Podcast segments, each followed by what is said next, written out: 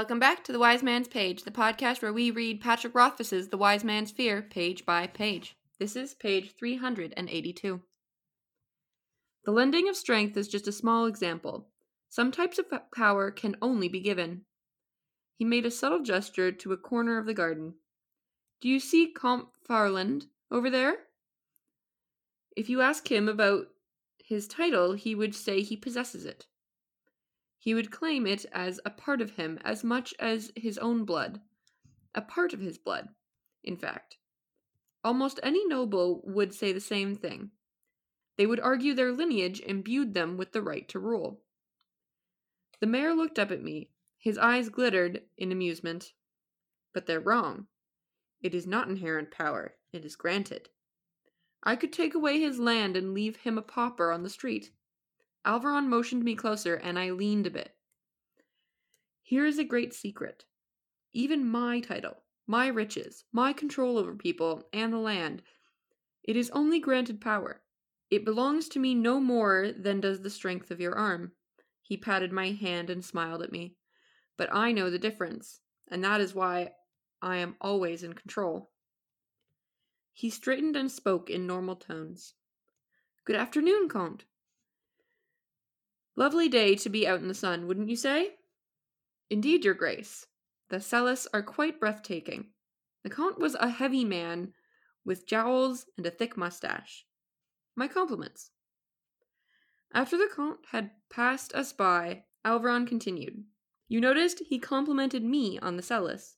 I have never touched or troweled in my life, he looked sideways at me, his expression slightly smug. Do you still think inherent power is the better of the two? You make a compelling point, Your Grace, I said. However, you're a hard one to convince. One last example, then. Can we agree that I will never be able to give birth to a child? I think that is safe to say, Your Grace. Yet if a woman grants me the right to wed her, I can give birth to a son. Through granted power, a man can make himself as fast as a horse, as strong as an ox. Can inherent power do this for you? I couldn't argue that. I bow to your argument, Your Grace. I bow to your wisdom in accepting it. He chuckled, and at the same time the faint ringing of the hour moved through the garden. Oh, bother, the mayor said, his expression souring. I must go take that dreadful nostrum of mine, or Caduceus will be completely unmanageable for the span of days. I gave him a quizzical look, and he explained. He somehow discovered that I poured yesterday's dose in the chamber pot. Your grace should be mindful of your health. Alveron scowled. You overstep yourself, he snapped. I flushed in embarrassment, but before I could apologize, he waved me to the end of the page. I'm Nick. I'm Jordana. I'm Jeremy. It's interesting where the mayor's boundaries are. He doesn't really mind the debate, but as soon as Kvothe suggests, in a very oblique way, that he should take better care of his health, he gets quite upset. Or at least he, you know, he snaps, but he then thinks better of it. It makes mm-hmm. sense to me that this is the thing that would make him snap because this is the thing that is top of mind for him right now in a negative way. That's very true. I'm sure he resents people telling him what to do because he's the goddamn mayor. Nobody tells him what to do. We start to poke, poke on uh, unpleasant uh, opinions, in my opinion, by the end of this debate. I think it's a little bit, I think his attitude toward uh, the nature of childbirth is a little bit, shall we say, challenging and sort of makes me raise an eyebrow when he says, you know, to if, to take a wife grants me the power to have a child. Uh, that's a kind of a weird way to think of that relationship and that act. Yeah, super um, weird. I, I read that yeah. and I'm just like, oh, you could have used something else. although, although I think that maybe because even in like what 2011 when this was written, ish mm-hmm. when it was published, I think that this is like sort of a sort of a dick move on purpose. Yeah, I think so. I think it is bumping up against the like eternally unchallenged opinions of the extremely wealthy. Like the mayor is, I think, meant to seem like a reasonable person, but he's not without his like being in charge his whole life has not or has still warped his mind a little bit. He still has like very weird relationships to to people and what they what they mean to him. What getting things from people mean. To me this just reflects the fact that he not only is he a powerful person, but he's a powerful person in a patriarchal culture and he is a patriarch. So like of course women are there to give men power because why wouldn't they be? That's the way the world works as far as he's concerned, right? Women are there to be married and to make babies with to continue your line. Like that's that's the worldview that he's been steeped in since the day he popped out of his mom. So it makes sense to me that like that's the way he thinks about it. I don't think that's the way that Kvothe thinks about it or the way that Rothfuss thinks about it, but I think it's meant to communicate something about this guy's mindset. I agree. I also think that it's very telling of the mayor's mindset, and certainly on purpose, that he starts that statement saying, Can we all agree I will never be able to give birth to a child? And then specifies birth to a son on the next page. Or sorry, on the Mhm. next Yeah, that's true. like, couple lines. Because giving birth to a son means a lot more to him than giving birth to a daughter in this world. Yeah. Definitely.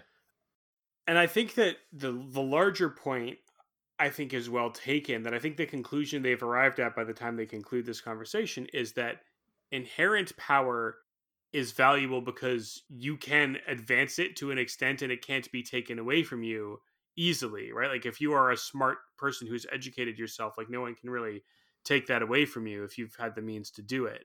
But it has limits that can't be overcome. And what the mayor is arguing is that in some ways granted power is more powerful because it you know if you have power over a hundred people or a thousand people or a kingdom or a city you have vast power in many ways but in some sense that power is also fragile because it relies on people like everyone kind of collectively buying into the like the idea of that power and that it's legitimate.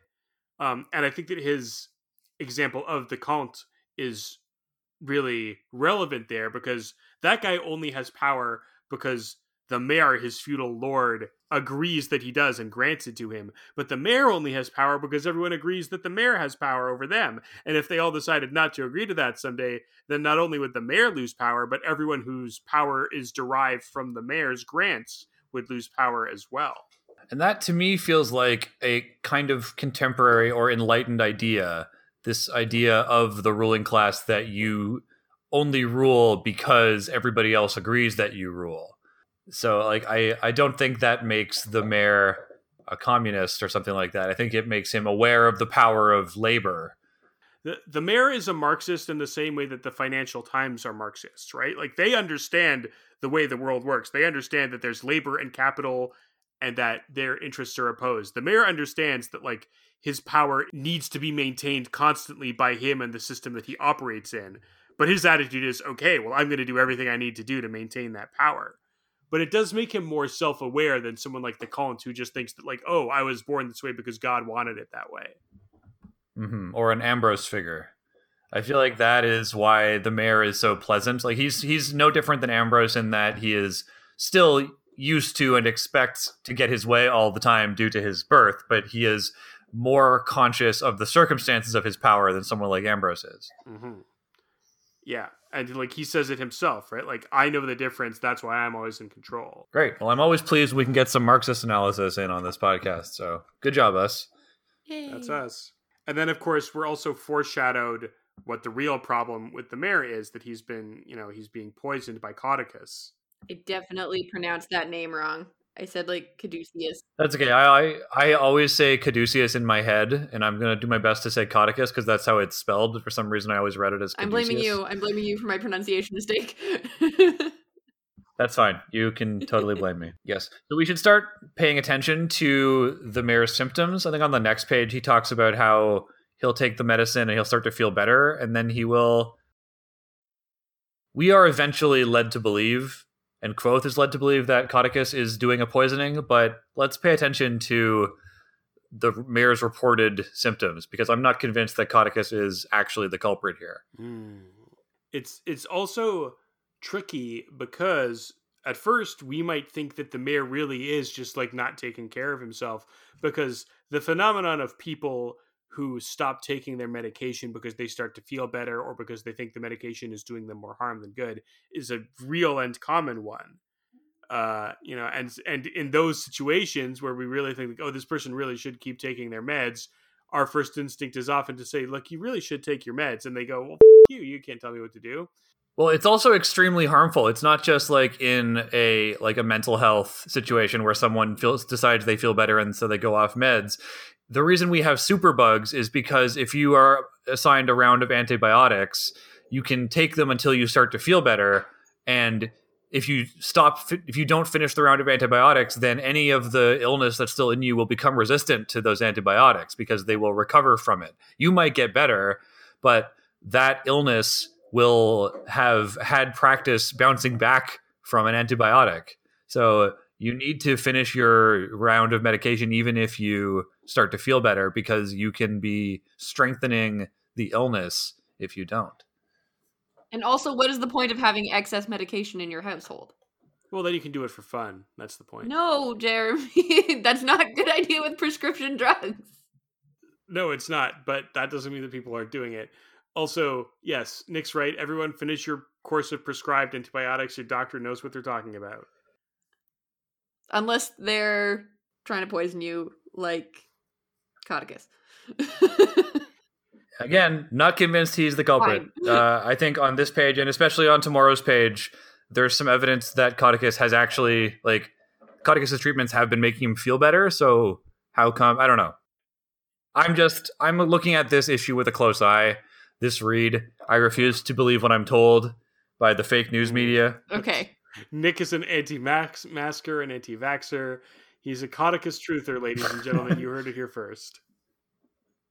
Yeah, I'm I, I am pro masks and pro vax, but I'm definitely a Caudicus truther. Do we have a letter? We do have a letter. This letter is from Arlo, who writes Hi, Pagers. Two notes. I know you've been getting hit with Sanderson stuff recently, and I don't want to pile on, so feel free to skip the second note. No, I'm reading the second note.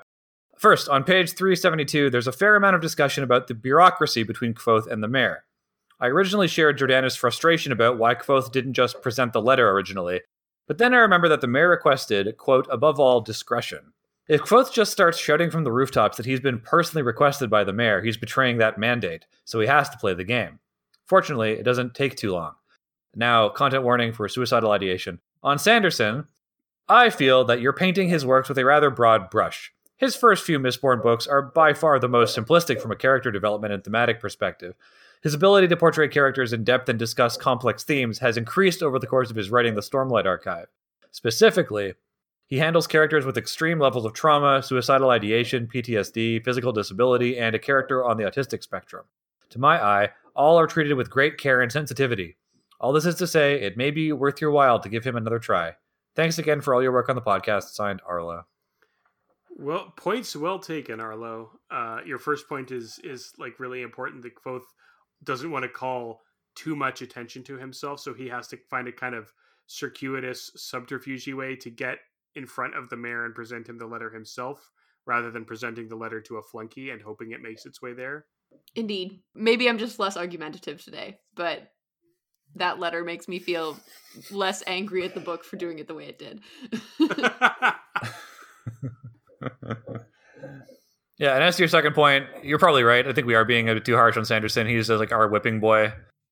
he is your whipping boy. I have never had any comment on Sanderson because I've never read his books. I mean, neither have I, but that hasn't stopped me from Wait, whipping really? him.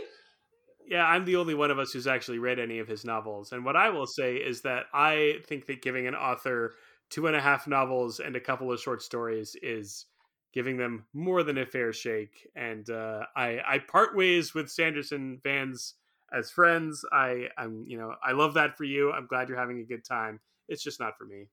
Well, there you have it. Listeners, go out and get yourselves the Brandon Sanderson Almanac as recompense for our mis- misdeeds. Mhm. I mean, lucky for you, he'll probably have published that within six months or so. And until then, you can you can uh, find us here on tomorrow's page. Uh, The Wind. wind.